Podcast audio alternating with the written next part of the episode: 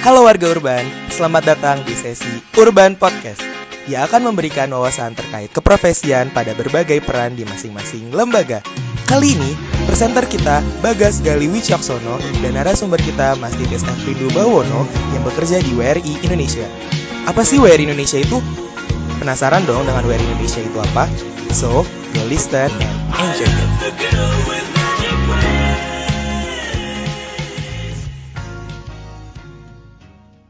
Kembali lagi di Urban Podcast HMP. Pada sore hari ini kita kedatangan seorang pembicara, seorang transportation planner nih, yang bakal sharing-sharing dikit terkait bagaimana sih sebenarnya perencanaan transportasi di perkotaan. Nah, jadi langsung saja saya sebagai pembawa acara memperkenalkan diri terlebih dahulu. Perkenalkan saya Bagas, dan pembicara yang akan mengisi podcast pada sore hari ini yaitu adalah... Ya, halo semuanya, pendengar Urban Podcast HMP. Nama saya Titis Efrindu Bawono. Sekarang saya menjabat sebagai konsultan untuk Transportation Planner dalam program Road Safety di WRI, World Resources Institute Indonesia. Oke. Keren banget nggak tuh latar belakangnya si transportation planner, terus sekarang lagi ngerjain project road safety ya kak ya. Nah, kita langsung saja nih ke pertanyaan pertama. Bisa tolong ceritain nggak sih kak, WRI itu suatu perusahaan apa dan bagaimana sebenarnya deskripsi dari pekerjaan yang kakak jalani? Oke, jadi WRI atau World Resources Institute ini merupakan lembaga riset. Kita lembaga riset independen yang punya tujuan untuk menggerakkan masyarakat untuk hidup melindungi lingkungan, juga meningkatkan kapasitas mereka untuk menyiapkan diri ke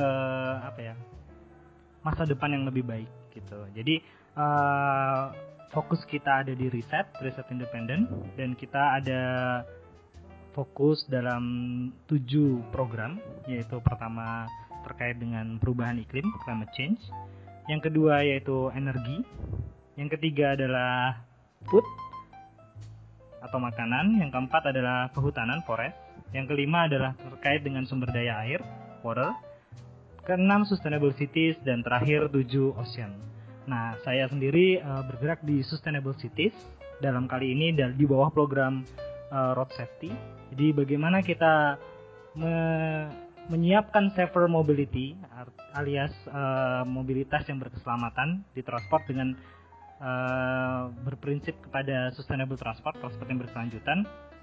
Juga bagaimana kita menyiapkan infrastruktur yang safer atau berkeselamatan. Kita menamakan programnya menjadi Safer Street. Jadi di Bandung ini kita ada 2 program, yaitu Safer Street dan Safer Mobility. Oke, itu sekilas ya tentang.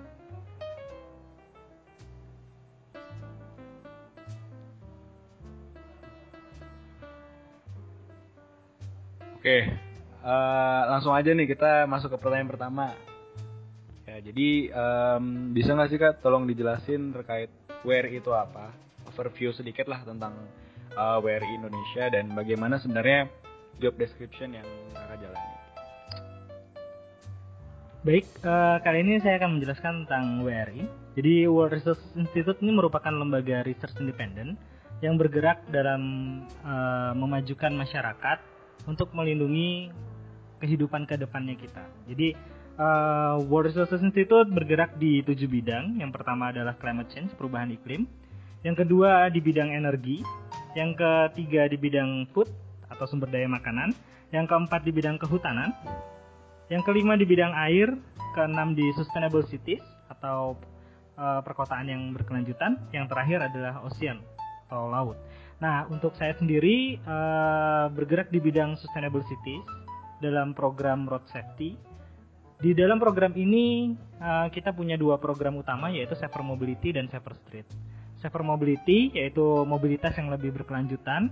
Kita menerapkan prinsip sustainable urban transport di mana kita mempromosikan angkutan umum, penggunaan fasilitas pejalan kaki dan sepeda, terutama pokoknya kendaraan ramah lingkungan ya gitu. Kalau misalkan safer street ini lebih ke arah bagaimana kita menyiapkan dan menyediakan infrastruktur yang berkeselamatan bagi pejalan kaki. Nah ini dua sinkronisasi antara safer mobility dan safer street ini yang sedang dilakukan di Bandung sejak tahun 2015 sampai nanti berakhir di Desember 2019. Begitu. Oke, mungkin sebelum masuk lebih jauh kita pengen tahu nih Kak, sebenarnya kalau untuk transportasi nih bagi Wery sendiri atau bagi Kakak sendiri sebagai transportation planner itu bagaimana sih transportasi di masa depan ini? Ini sebenarnya kayak mengolah sedikit aja sih untuk gambaran teman-teman supaya kebayang sebenarnya sustainable transport itu tuh bentuknya seperti apa dan apakah memang majority nanti itu harusnya didominasi oleh public transport atau bagaimana kayak gitu. Oke, jadi terkait dengan transportation program ya atau sustainable transport ya. Jadi transportasi yang berkelanjutan ini adalah sebuah upaya bagaimana kita menyiapkan mobilitas pergerakan masyarakat itu dengan moda yang ramah lingkungan. Pada dasarnya saat ini kita sudah menghabiskan banyak energi, menimbulkan banyak polusi dari kebiasaan kita dan keseharian kita menggunakan kendaraan bermotor. Membuang banyak emisi ya? Ya, betul sekali. Jadi jumlah energi terbesar kita itu konsumsinya hampir 50% untuk kendaraan, istilahnya untuk transportasi. Nah, untuk itu kita perlu ada upaya efisiensi, ada upaya lebih meningkatkan efektivitas dengan cara beralih. Kalau di program secara global, secara internasional, kita akan mengenal yang namanya program ASI, Avoid, Shift, Improve. Artinya apa? Yang pertama avoid, kita mulai mengurangi kendaraan bermotor, penggunaan kendaraan bermotor kita sudah harus kurangi, dan kita mulai shift, beralih ke kendaraan-kendaraan yang lebih ramah lingkungan seperti angkutan umum, pejalan kaki maupun bersepeda. Nah yang terakhir kita improve. Kita tidak akan berpindah menjadi pejalan kaki, tidak akan berpindah menjadi pesepeda ataupun pengguna angkutan umum jika layanan tersebut tidak tersedia dengan baik. Oleh karena itu, kita harus dalam program safer mobility ini kita ingin meningkatkan bagaimana layanan angkutan umum, bagaimana jaminan keselamatan bagi pejalan kaki dan pesepeda melalui penyediaan infrastruktur yang lebih selamat gitu. Oke, udah mulai kebayang gak nih teman-teman? Jadi sebenarnya tuh konsep sustainable transport atau transportasi yang ramah lingkungan atau berkeselamatan itu sebenarnya konsepnya dari ASI atau Avoid, Shift, and Improve. Oke, jadi itu sekilas terkait bagaimana Kak Titis ini bekerja di WRI dan sedikit gambaran dari WRI Indonesia itu sendiri. Nah selanjutnya ini sebenarnya sharing sih Kak terkait perkuliahan kakak nih. Jadi kakak backgroundnya berarti apa Kak? Dulu saat mahasiswa ya. Artinya kalau mahasiswa saya di bidang teknik sipil dan kemudian saya mengambil peminatan transportasi. Oke, sipil dan ambil peminatan transportasi ya. Nah ada nggak sih Kak dulu sebelum mungkin masuk ke peminatan transportasi ini ada nggak sih aspek atau topik yang mungkin Kakak minati dari teknik sipil itu sendiri yang sebenarnya atau bisa jadi sebenarnya itu jauh dari transportasi?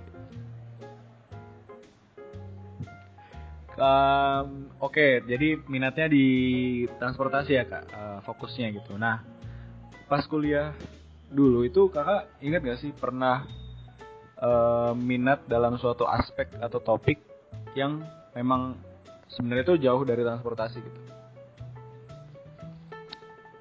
Pada awalnya mungkin saya lebih menanti manajemen proyek ya. Jadi kalau di teknik sipil itu ada 5 jurusan ya, 5 peminatan. Yang pertama yaitu struktur, bagaimana kita membangun konstruksi bangunan, perencanaan konstruksi bangunan dan lain sebagainya. Yang kedua terkait dengan air, keairan, penyediaan dam, bendungan, termasuk juga pengaturan air di pengaturan sungai, debit dan sebagainya.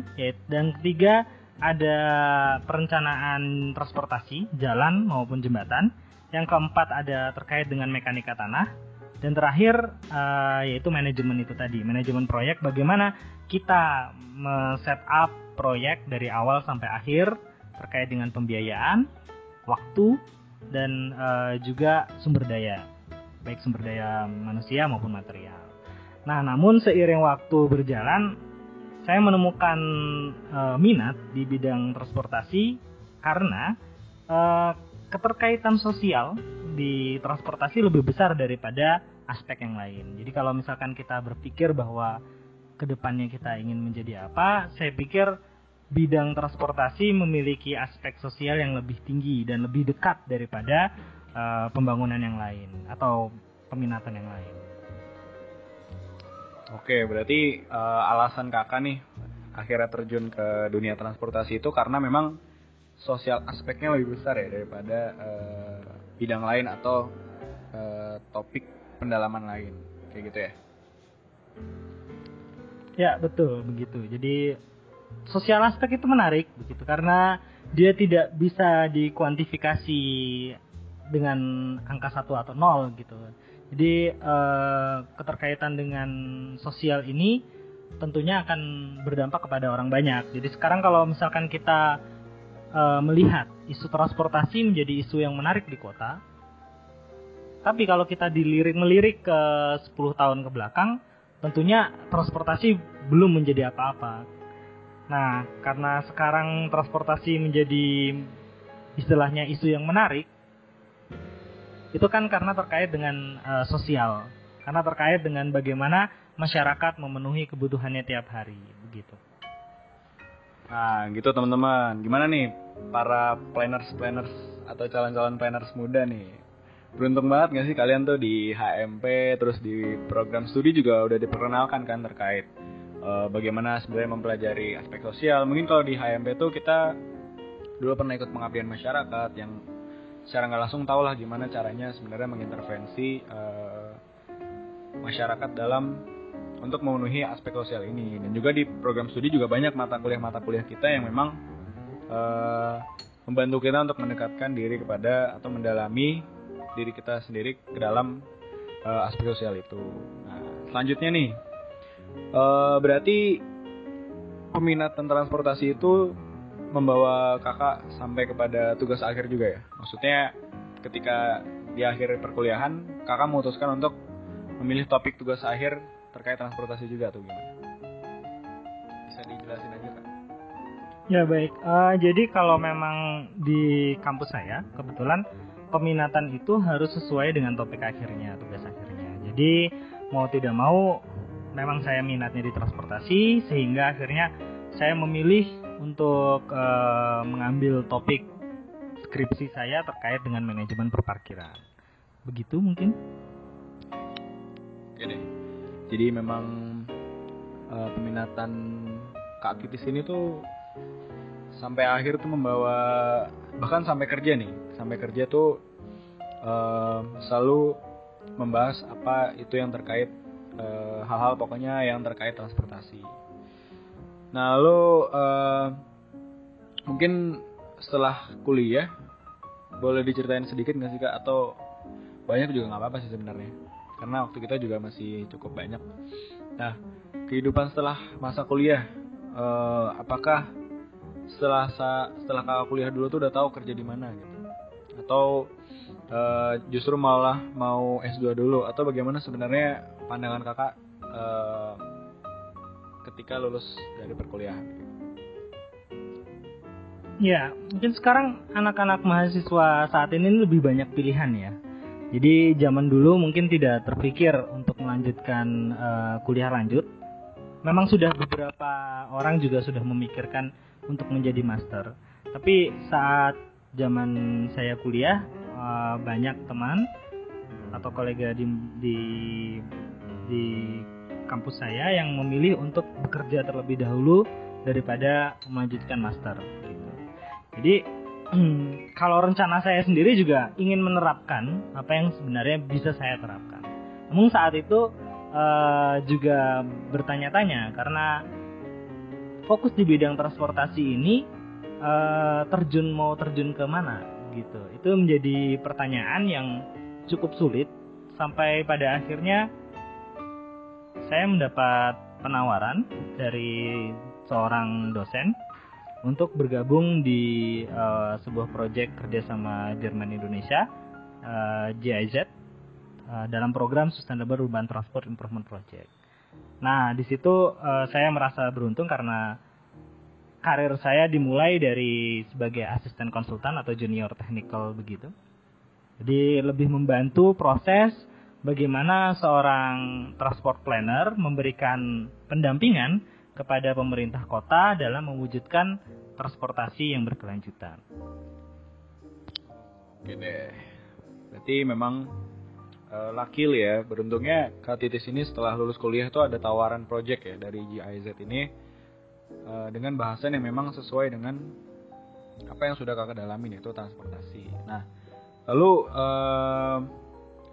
sebenarnya ini terkait soft skill atau hard skill. Sebenarnya kalau di masa sekarang ini seberapa perlu gak sih seorang lulusan, katakanlah seorang lulusan S1 atau sarjana ini mendalami suatu skill tertentu atau kemampuan yang memang spesifik diperlukan untuk perusahaan tertentu, atau sebenarnya ya udah kita cukup untuk mendalami konsep saja namun tidak perlu mendalami skill-skill tertentu yang harus dibutuhkan dalam dunia kerja. Menurut pandangan Kak gimana? Pertanyaannya menarik. Jadi bagaimana kita bisa menerapkan soft skill, hard skill, atau kombinasi di antara kedua itu ya? Kalau menurut saya itu akan susah diprediksi ketika kita tidak tahu apa pekerjaan yang akan nanti kita geluti. Untuk itu saat ini kita harus bisa sebisa mungkin melatih diri dalam artian bagaimana mengkombinasikan antara hard skill dan soft skill. Karena pekerjaan yang nanti teman-teman geluti bisa jadi di luar peminatan. Atau kalaupun sudah sesuai dengan peminatan, membutuhkan soft skill untuk mengelaborasi kemampuan teman-teman menjadi lebih dan lebih lagi.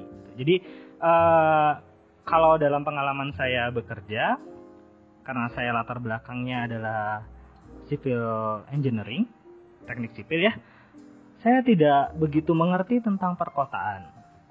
Karena transportation planner tidak bisa lepas dari yang namanya perencanaan kota. Dan dalam memahami hal tersebut, mau tidak mau, dan harus bisa dimengerti bahwa perencanaan tata kota itu adalah menjadi bagian ilmu baru yang harus saya dalami. Dan itu mungkin tidak sebanding ketika teman-teman sudah mendapatkan pengetahuan terlebih dahulu terkait dengan perencanaan kota. Sementara di dalam dunia teknik sipil, kami tidak mengenal apa itu kota, bagaimana kota itu harusnya diurus, oleh siapa, dan siapa wewenangnya yang bertanggung jawab dalam mengurusi aspek semisal infrastruktur atau aspek terkait dengan perencanaan transportasi. Nah, untuk itu saya dalam pekerjaan harus mempelajari banyak hal, termasuk tidak hanya tadi perencanaan kota, tapi juga hukum, ketatanegaraan, terkait siapa yang harusnya melakukan advokasi dalam hal transportasi ini atau memperjuangkan perencanaan transportasi ini. Saya juga harus mempelajari aspek ekonomi terkait bagaimana kita bisa menyediakan transportasi yang murah, transportasi yang sesuai dengan kebutuhan masyarakat, tapi kita juga mendapatkan untung. Gitu. Dalam artian untung itu bukan buat pribadi saya, tapi dalam penyediaan fasilitas angkutan umum, keuntungan angkutan umum itu penting untuk menjamin sustainabilitas. Mungkin teman-teman sudah tahu ya, sustainabilitas itu bergantung kepada 3 aspek, yaitu aspek ekonomi, aspek lingkungan, dan aspek sumber daya manusia. Untuk itu kita harus terbuka sama semua ilmu. Dan beruntungnya soft skill yang saya miliki ketika kuliah membantu saya untuk mengejar ketertinggalan ilmu-ilmu yang baru itu. Nah, menarik banget tuh teman-teman. Jadi buat kalian nih calon-calon planners, calon-calon penentu kebijakan, jangan mau kalah nih sama Kak Titis yang dia sebenarnya backgroundnya transportasi, tapi dia bisa seterbuka itu untuk menerima, dan memang dituntut oleh atmosfer pekerjaannya untuk mendalami terkait perkotaan tadi, terus ekonomi juga ya Kak ya, ekonomi, hukum, dan itu semua ilmu-ilmu itu seharusnya sudah bisa kita dapatkan nih saat perkuliahan ini. Nah, oke, terus ini sebenarnya pertanyaan untuk ngasih gambaran aja sih Kak, sebenarnya Kakak selama pekerjaan ini tuh pernah nggak sih kerja dengan urban planners, dan sebenarnya bagaimana sistematika kerja yang dibentuk antara transportation planners sama urban planners? Baik, kolega kerja saya awal mulanya semuanya adalah urban planners. Jadi partner kerja sepantaran saat itu menjadi junior technical, semuanya adalah urban planners. Dan kebetulan pembimbing saya saat bekerja adalah seorang civil engineering yang juga belajar mengenai hal-hal tersebut. Untuk itu saya belajar banyak dari partner saya terkait dengan perencanaan tata kota, sehingga bagaimana mengaplikasikan ilmuwan traffic engineer ke dalam transportation planner itu menjadi sinkron gitu. Jadi mungkin ada istilah yang patut teman-teman urban podcast mengerti, yaitu yang pertama adalah ada traffic engineer dan ada transport planner. Itu adalah dua deskripsi pekerjaan yang berbeda. Jadi kalau traffic engineer itu lebih bagaimana mereka melakukan sebuah upaya teknis dalam memanajemen traffic. Jadi situasi lalu lintas, sirkulasinya, manajemen di lampu merah dan manajemen di jalanan terkait dengan volume kendaraan dan sebagainya, itu lebih ke arah traffic engineer. Namun kalau transportation planner itu meliputi lebih banyak lagi, lebih luas. Sama seperti ketika urban planner merencanakan tata kota dan kemudian teknik sipil sebagai civil engineer-nya melakukan konstruksi pembangunannya. Mungkin kan tidak terlalu berkaitan ya, lebih spesifik traffic engineer daripada transportation planner. Nah, untuk itu ketika saya menjadi transportation planner ya bukan berarti karena latar belakang saya sipil terus saya jadi traffic engineer, namun itu sebuah proses berjenjang yang akhirnya kita harus memilih gitu. Dalam pekerjaan itu kita harus memilih kita ingin jadi apa, dan saya lebih memilih untuk menjadi transportation planner karena memang keterlibatan saya di dalam manajemen angkutan umum, termasuk juga penyediaan fasilitas terkait dengan fasilitas ramah pesepeda dan pejalan kaki, hal-hal terkait dengan keselamatan jalan atau road safety, juga terkait dengan transport penyediaan angkutan umum massal gitu. Mungkin begitu. Oke, berarti memang kolega kerja kakak dengan urban planners ini justru malah membantu kakak ya untuk mendalami berbagai hal mengenai perkotaan dan juga hal-hal terkait ekonomi dan politik, dan juga mungkin hal-hal yang memang belum kakak dapatkan di masa perkuliahan gitu ya, memang. Ya tentu jauh sekali. Artinya dalam mata kuliah teknik sipil kita tidak mempelajari kota.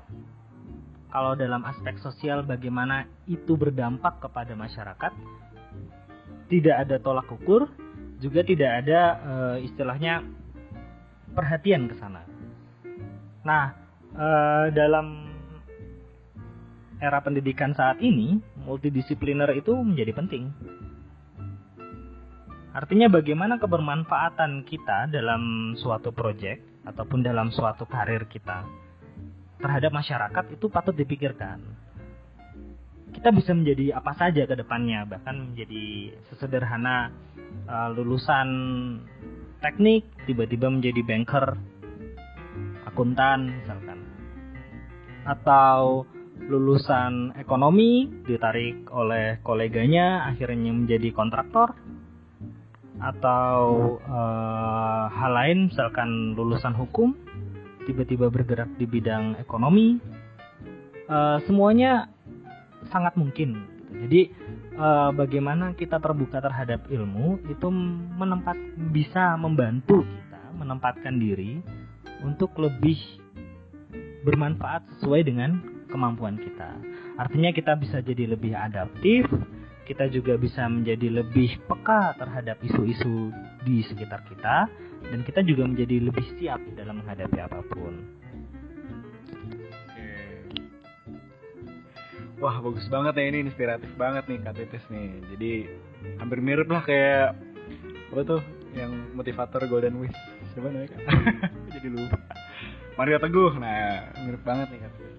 Nah, jadi sekarang kita udah masuk ke segmen terakhir dari podcast ini, yaitu yang pertama aku pengen minta Kak Titis nyebutin 3 things I wish I knew back when I was in college. Nah, apa nih Kak?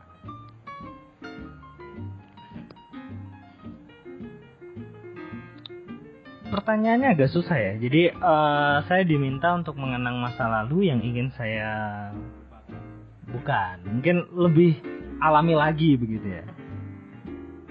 Tentu kalau saya pikirkan kembali mungkin tidak terlintas apa yang harus diulangi, karena secara prinsip mungkin lebih baik daripada kita terus menyesal, tenggelam dalam penyesalan apa yang tidak kita lakukan. Lebih baik kita mempersiapkan ke depan apa yang sebelumnya kita mungkin belum lakukan tapi harus kita lakukan. Untuk itu mungkin saya tidak punya jawaban pasti ini terkait dengan pertanyaannya Bagas, dan mohon maaf mungkin para pendengar Urban Podcast kecewa ini. Tapi saya juga bukan motivator. Jadi saya berharap bahwa dalam kehidupan mahasiswa ini banyak kesempatan yang bisa teman-teman dapat terkait dengan mempersiapkan diri, mempersiapkan ancang-ancang ya, terkait dengan pekerjaan apa yang kira-kira atau karir seperti apa yang akan teman-teman geluti ke depannya, sehingga kalaupun sudah menyasar kepada mungkin beberapa perusahaan yang sudah diincar, ataupun mungkin tipe-tipe karir seperti apa yang sudah diincar, lebih baik mungkin mencari informasi ilmu-ilmu apa lagi yang bisa didapatkan untuk mempersiapkan diri di dunia kerja. Pesan saya yang terakhir mungkin lebih ke arah pada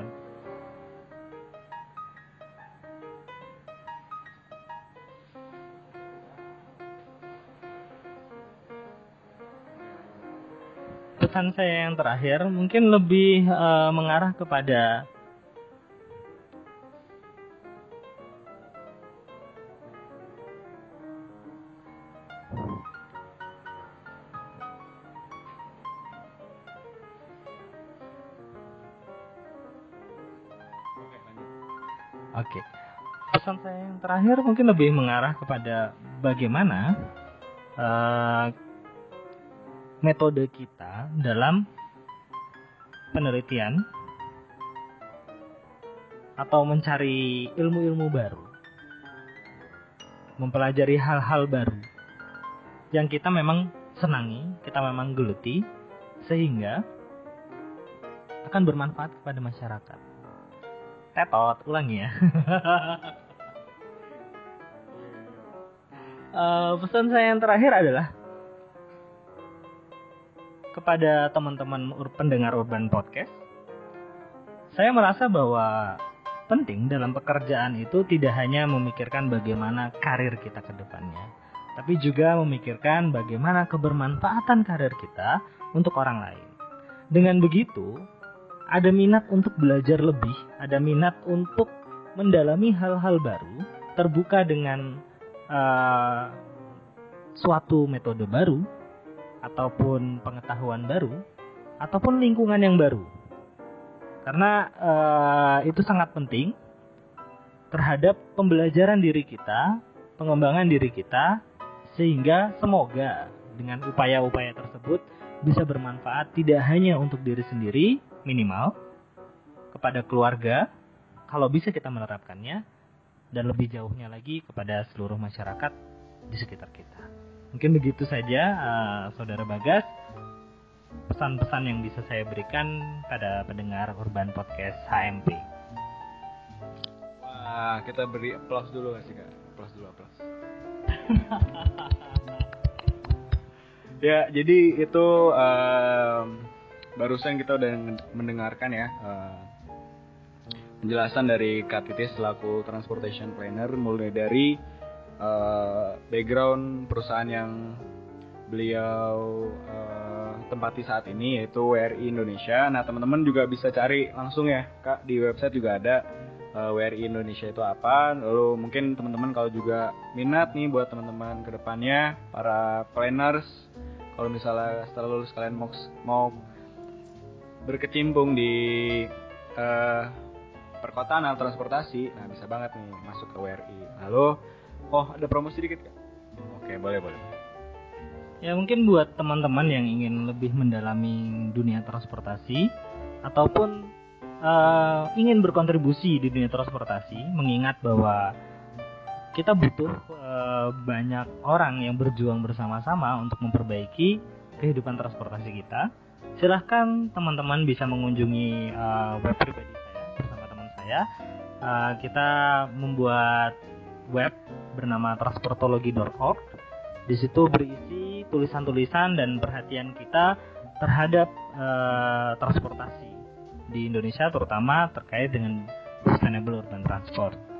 Bagi teman-teman yang mungkin tertarik di dunia menulis, bisa juga berkontribusi ke dalam web tersebut. Mungkin bisa langsung cek ya, Bagas dan teman-teman ini pendengar Urban Podcast. Oke, terima kasih Kak Titis.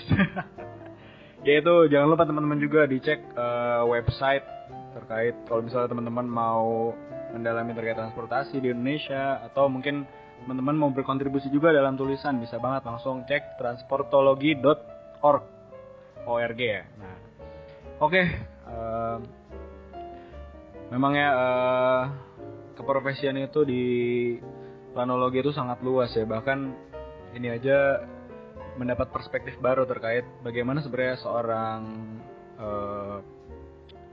sosok nih yang latar belakangnya transportasi pada akhirnya juga bisa gitu berkecimpung dalam dunia planners gitu. Dan untuk teman-teman semua nih calon-calon planners, ayo jangan mau kalah nih sama Kak Titis yang bisa banget adaptif terhadap kondisi zaman ke depannya. Nah, untuk para kalian pendengar Urban Podcast,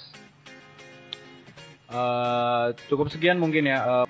Sekian dari saya selaku pembawa acara, saya Bagas dan pembicara kita Kak Titis. Kami berdua pamit undur diri. Salam Urban Podcast.